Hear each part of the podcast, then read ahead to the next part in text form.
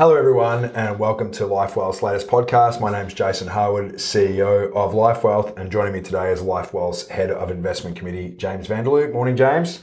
Morning, Jace. How are we? Very well. Sun's out. Springtime's finally here. Finally.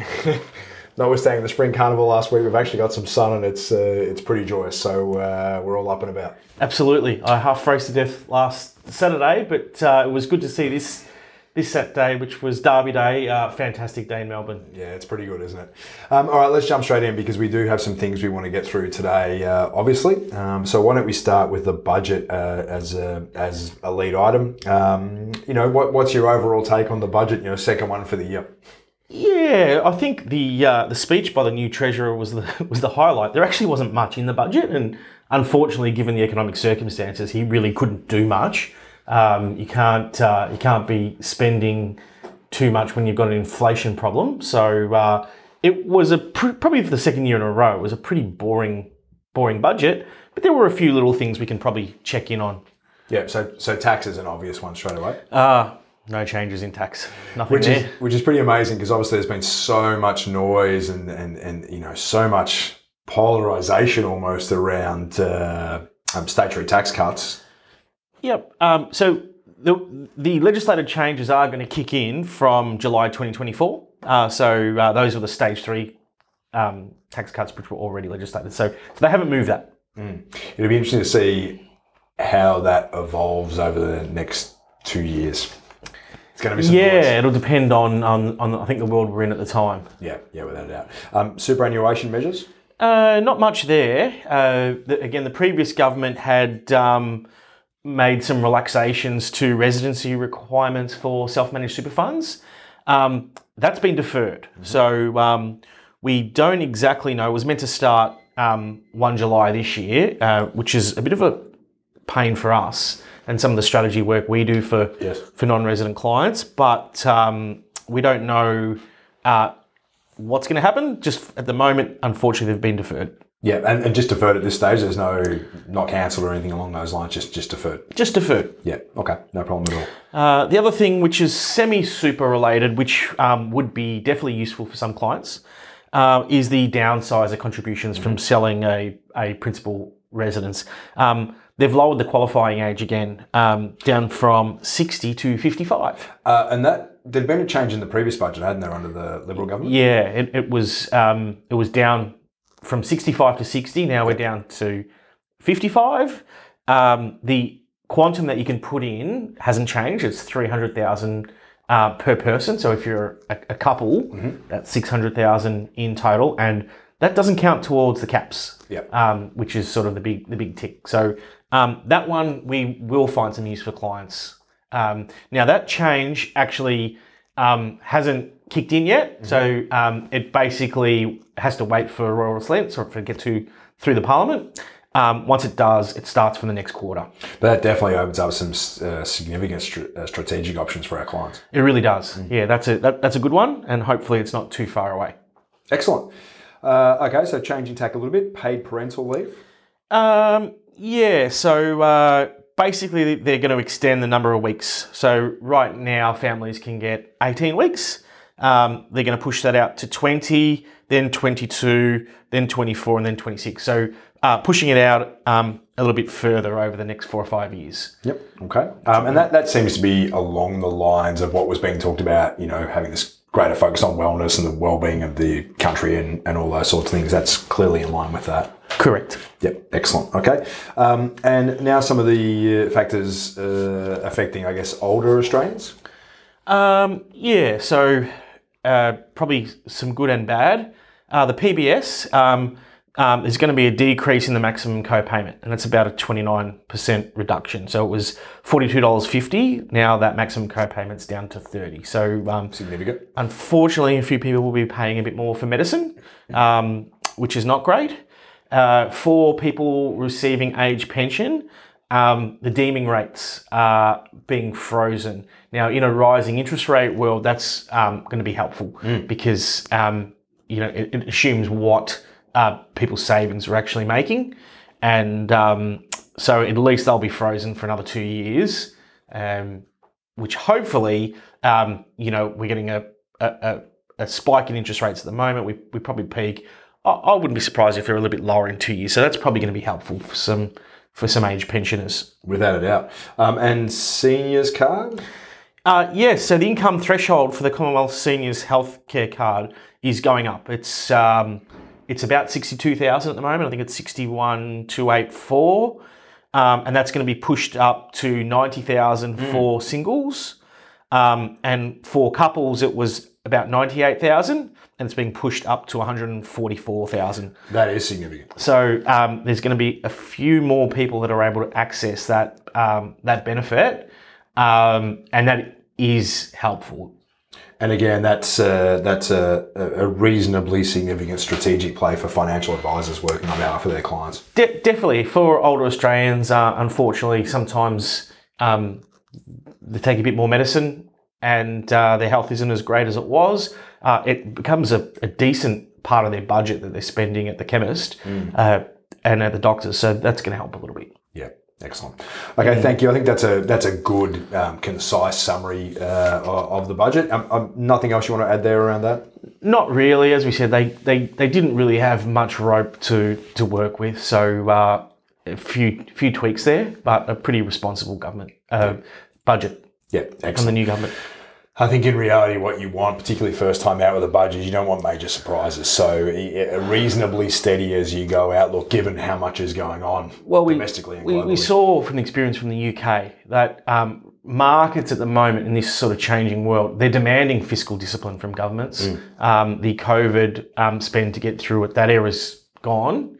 And uh, if uh, you come out with the wrong wrong policy, the, the country gets punished. So I think it was a pretty responsible budget. Yeah, great. Thank you. Thanks for that summary. Um, I think that's probably a good segue, you know, talking about global themes and, and, and, and domestic considerations, uh, to talk about, you've just come back from the JP Morgan conference in Singapore. Um, and I think, you know, there was, there was, for you to talk about, there's obviously a lot that came out of that, but there's two major themes, obviously, and it's recession risks and, and, and interest rates. Um, so do you want to touch on, you know, some of the things that you took out of that conference? Yeah, so um, it was uh, it was three or four days really well spent. So um, uh, for tho- those that don't know, J.P. Morgan is the uh, the largest bank on earth, and by market cap, it is uh, you know there is daylight between itself and number two. Um, so they're a genuine global behemoth uh, with massive resources. Um, they obviously uh, US US based, um, but got a big presence in Asia as well. So um, it was good to head over there and hear what they're thinking. And really, what I was looking at is testing some of the thoughts that I've I've had to see what's different. You know, because um, it's easier to be in an echo chamber and enjoy the sound of your own voice. So um, it was interesting. Um, th- there was probably one big difference from from where I, I was at to what their analysts are saying, and that was um, that was about earnings actually in the US. So um, uh, this happened about a week and a half ago. So there's since since I came back, there's been a 0.75 percent interest rate rise out of the US and 0.25 here in Australia. Um, their view was there was going to be at least 2% to go in the US and it was going to happen really, really quickly, sort of between now and February. So, you know, over the next three months, really, they thought um, there was at least 2%. Um, that would get the Fed funds rate into the, I get scared even saying it, into the fives, um, which I, I didn't really think was possible uh, 12 months ago. They're hoping that um, inflation has peaked and by that time um, has rolled and is itself in the fives. Um, now that will give them the ability to pause. So um, they're hoping the pause comes um, probably late February uh, with a rate in the 5s and that'll give us time to just see um, see how things unfold. Uh, now they also agree with me that the fives is, is going to cause a recession. So um, th- they're not 100% certain, but they believe it's a pretty strong possibility that um, that the US will be in recession um, in the new year. Um, with Europe, it's not if Europe has a recession, it's just when, you know, when it's officially called. So um, no doubt that um, uh, that Europe's in for some pain. Um, the positive that they saw, uh, ex China, which has got its unique set of problems at the moment, is the, the ASEAN countries are doing really, really well, and domestic demand from there is offsetting some of the weakness out of the, Yeah, okay. the, the, the developed world. Um, so their higher interest rate forecast is there, their recession forecast is there. Um, now, you know, I'm just a simple fellow, but um, you know, I look at charts and said whenever there's US recessions uh, and a strong US dollar earnings fall, Yep. um, they don't agree with me. Um, they're actually they actually think it's okay to buy the market now, and that you know we're probably we're probably three months from a bottom, but they don't think there's going to be massive earnings downgrades in the US. I'm not sure about this. Sure. Um, so that's probably the one part I couldn't really get my head around. Saying, okay, you, you're saying rates have still got a long way to go up. Um, the economy is going to weaken and be in recession, but you're telling me earnings are going to be higher next year in the US, even though the USD has been really, really strong. Um, so my first question to them is why? Or how could earnings possibly be stronger under that environment? And um, their view was um, inflation they, they, they're passing on the price increase and, and corporates have managed to st- squeeze out more. So I don't know how long that, how sustainable that is and how long that can last, but that's their view, um, which is interesting to mine because I'm waiting for an earnings downgrade cycle yeah. and they're telling me, no, it's not coming, James. Uh, so we'll wait and see. Um, my view was, you know, given we've got a fair bit of cash and we've been patient this year to invest, I wouldn't invest before February. I, I'd, I'd just hold on to see Yep. um, what comes to pass. Um, you know, that's a, another big round of hikes. So there's there's always a risk that something breaks. Um, they don't think it will, but um, that's the view. So um, nearly there. We're, we're, we're 10 months into a downturn, Yep. and they think there's probably three months to go. Yep. So um, almost through it was the way I, I, I took. Um, but the pain in the real economy is going to last longer and, and be behind the market. And so, and so, you know, it's effectively about being trying to be as clear as you possibly can. So, so the indicators you'll be looking for will be earnings earnings reporting. Yeah, I'm going to be focused on earnings because um, I don't think there's going to be too too like everyone knows there's more rate hikes. Um, recession forecasts were at the start of the year nobody had them. Um, a shallow US recession is now priced into markets. Yes. So um, so that's not um, a, a a big X factor unless it's a nasty recession. Um, and then just seeing that inflation does uh, roll over in the in, in the weaker economy. So that's when all bets are off. If inflation doesn't come down, um, then we could have something more nasty. Yep. Um, but you would think, um, although it probably settles higher, and we've said this sort of all along than what it was in the previous 10 years, um, we do probably think, um, you know, inflation's peaked and will roll. Um, the supply side isn't quite ready yet to um, go back to where things were, um, but um, they're they're optimistic that it's that it's peaked and um, this next round of hikes is going to do the job. Okay, so um, in that,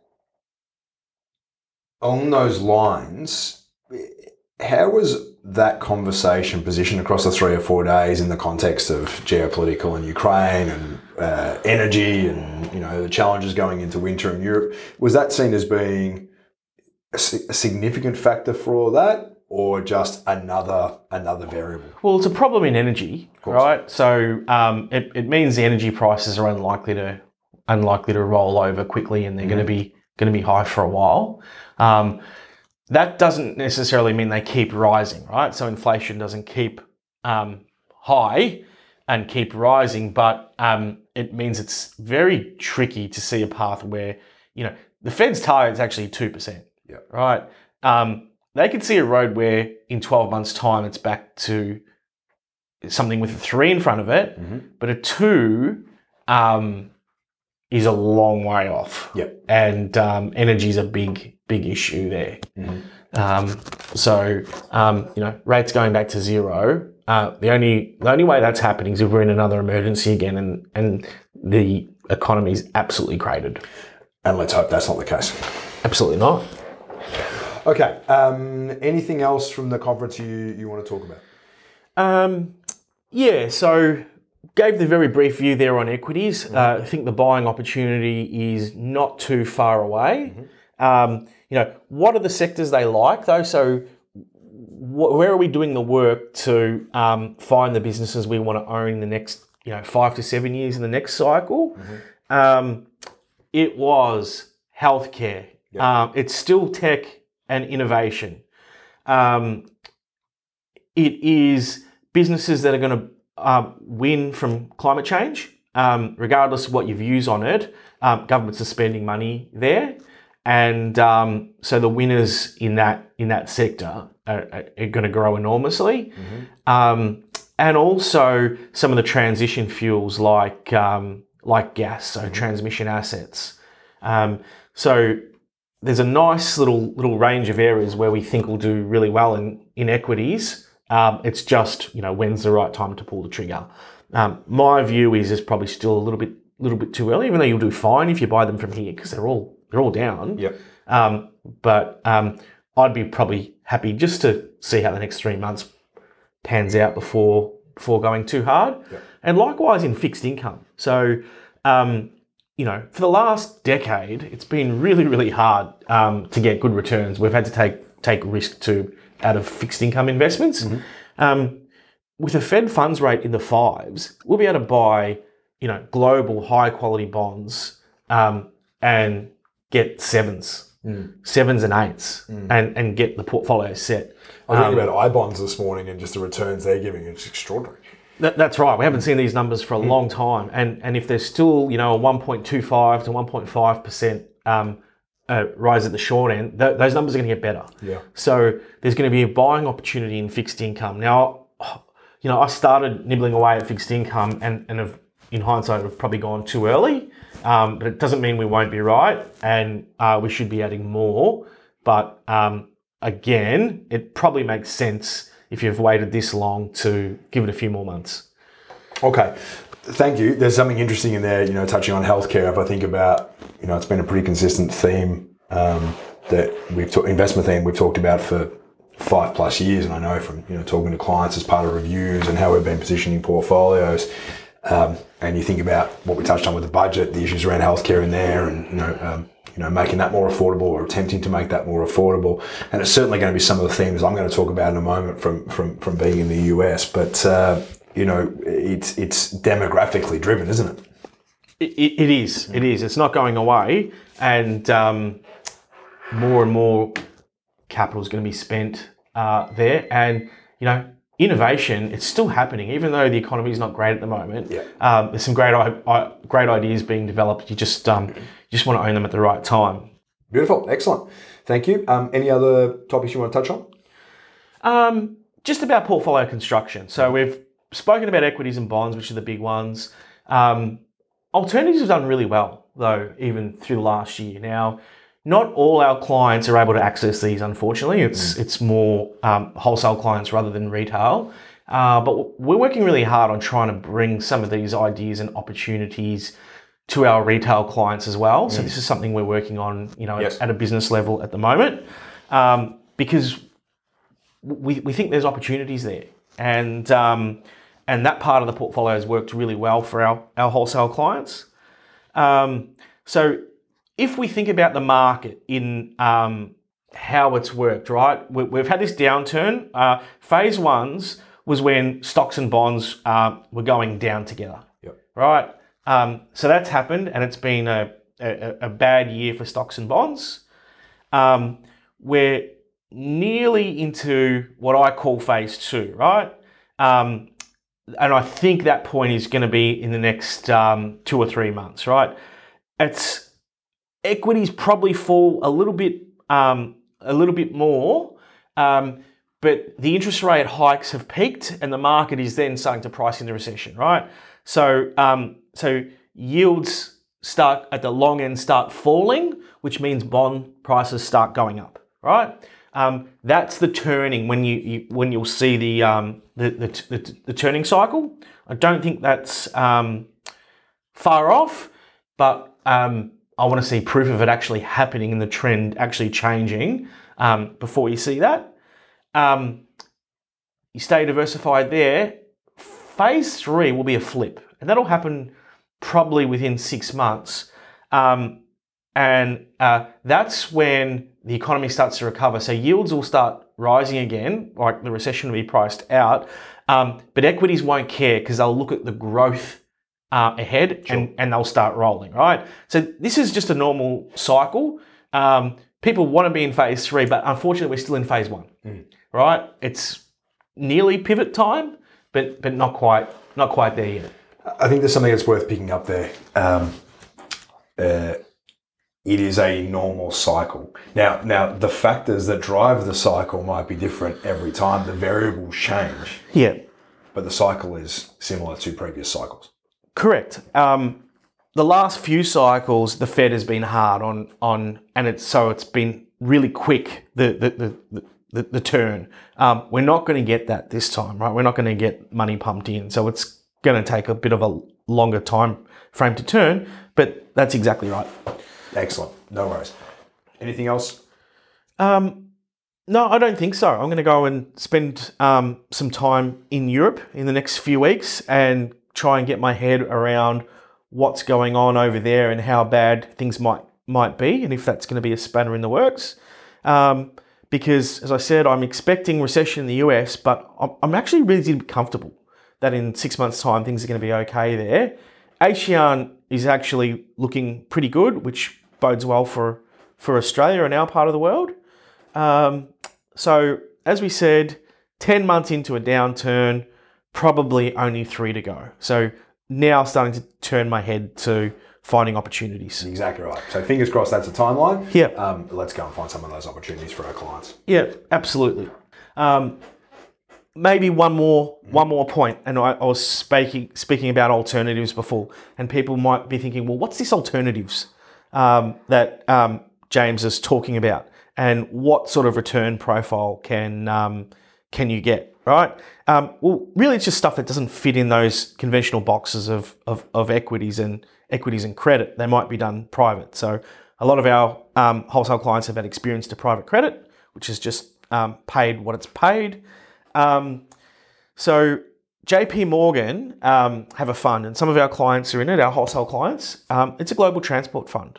Um, so they own the largest fleet of LNG carriers on Earth. Um, so what does that pay to cart around LNG at the moment? Um, it pays about 12% um, per annum, which a lot of people would say that's a that's a great return.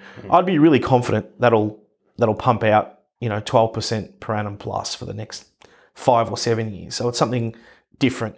Um, it's owning um, commercial real estate that isn't listed on the stock market. So um, industrial warehousing and distribution centres. And while some people are saying, well, James, uh, rates are going up, so commercial property is going to crash. Um, now that may be so in some car, um, in, in in some markets, and you know probably Melbourne office is not something you'd be bullish on because occupancy rates are falling. Exactly right. But in industrial property, the rents are going up by 10 or 12% a year. So inflation's being pushed through. So there are things you can do um, uh, that are a little bit different. Um, uh, there's uh, wind assets, uh, they've got a 10 to 12% income yield. Um, forestry, and uh, that's a bit of a scary word in Australia because um, Right, right, some things were done uh, for tax reasons in the past, but um, uh, offsetting carbon credits, uh, you probably get um, 10 to 12% per annum out of global forestry assets. So, not as some of our Australian investors would remember Yes, it. yes.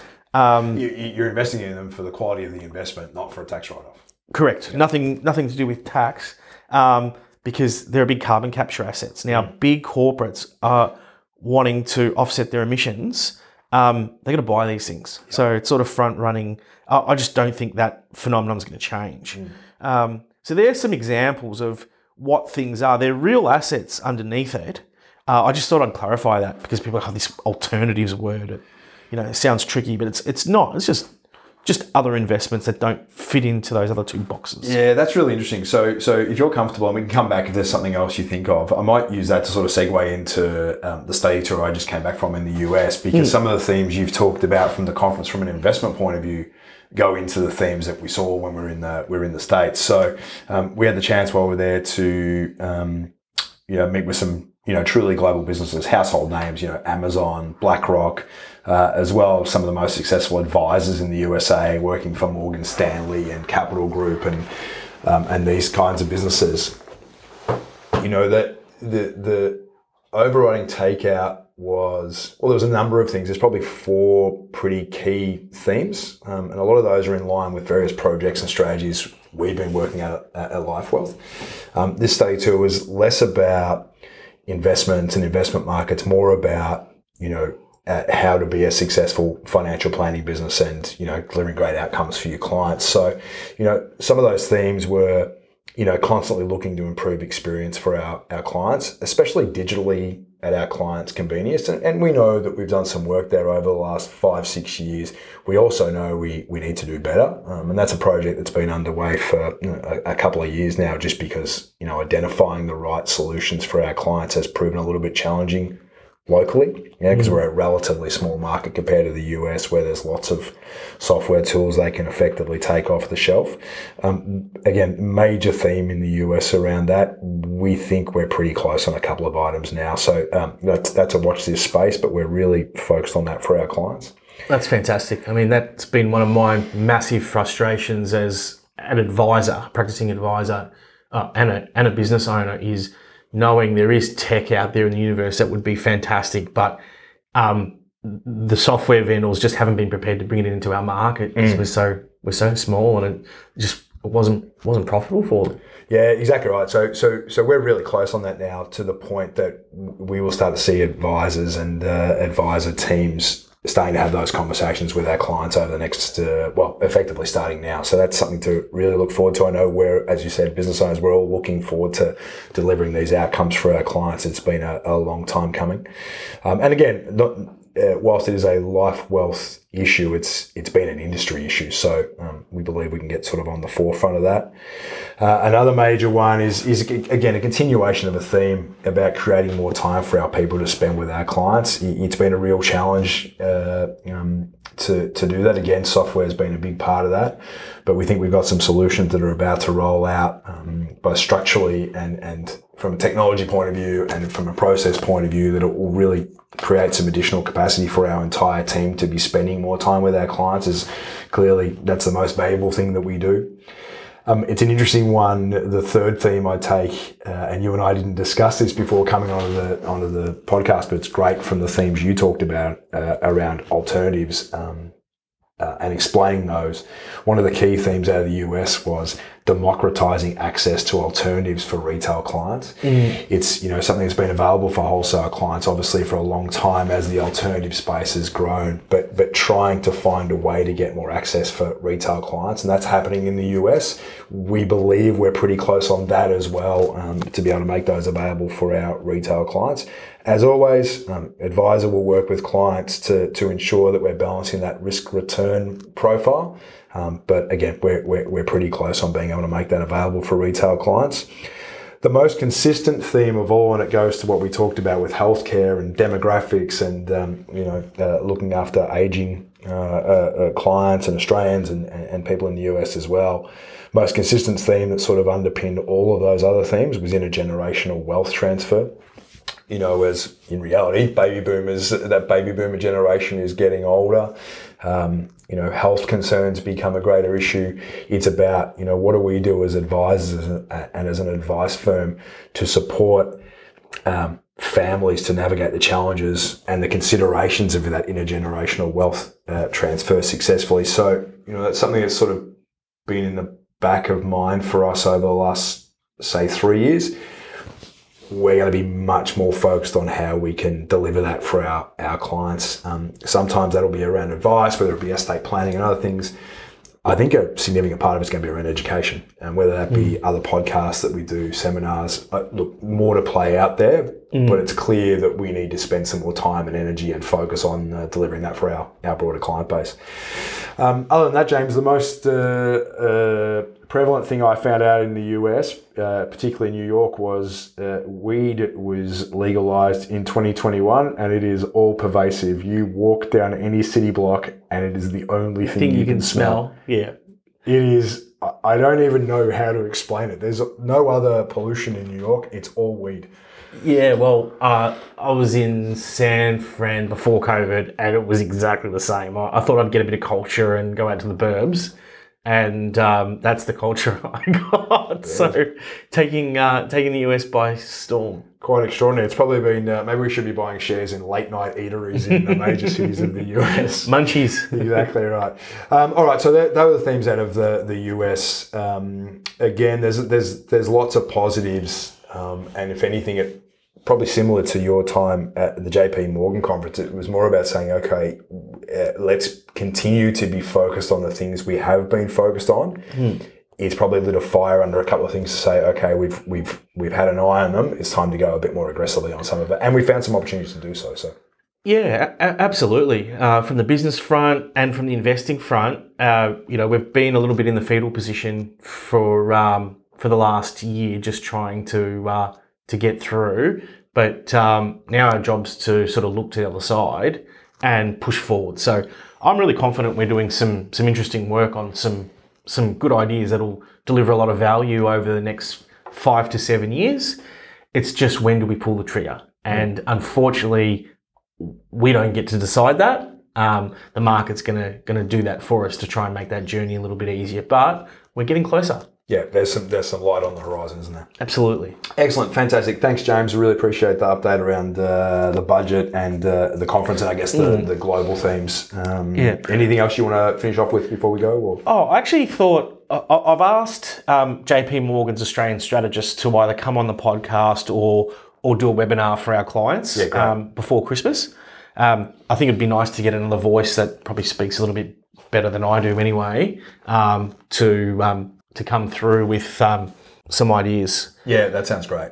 Excellent, fantastic, James. Um, at the end of the last podcast, you you talked about uh, you congratulated a couple of uh, a, a couple of clients, uh, uh, Joel and Cripper. Cripper, yeah. Um, I think there's someone else you want to give a congratulator congratulatory shout out to as well, Oh, Marky Zahra has won himself a Melbourne Cup. which is pretty fantastic, isn't it? Absolutely, um, lovely fella, and uh, had a bit of a bit of a, a rotten run um, over the last 12, 18 months. So, congratulations, Mark, for putting your head down and uh, and getting the win. Well done.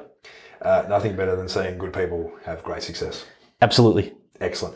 All right, James, fantastic. Thank you. Um, as you said, you, you're about to fly out to Europe, which is which is pretty exciting for, for, for people who've been clients of Life Wealth for a long period of time and uh, and or listening to the podcast over the last two or three years. And this is with Portfolio Construction Forum, which is which is the key conference that you tend to and, and a couple of the um, partner advisors here go to annually. So this is really an extension of that. That, that that's correct. So it's um, it's certainly not a jolly. I've got six days straight of meeting with economists, fund managers. Um, one to get an understanding of what's going on and ideas. Two to review um, their existing strategies in the market.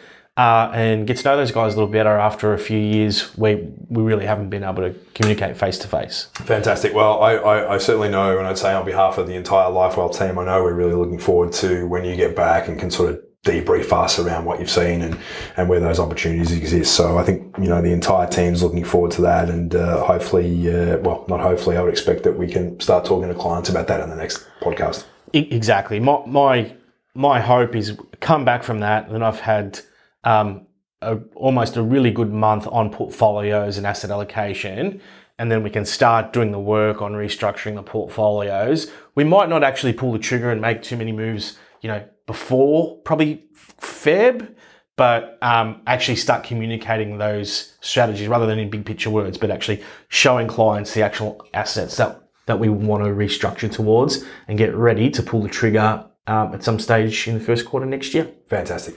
Excellent. Thank you. Um, travel well, James. Thank you, Jason. No worries, and we'll uh, talk to you when we're back. Thanks to everyone for, for listening. As always, uh, all of us here are available to uh, to chat anytime uh, you have any questions or concerns or wish to clarify anything we've talked about today. Um, we look forward to updating you again next month. Cheers. Great. The information in this podcast is intended to be general in nature and does not take into account your personal situation. Therefore, it does not constitute and is not intended to be financial services advice. You should consider whether the information is appropriate to your needs and, where appropriate, seek professional personal advice from your financial advisor.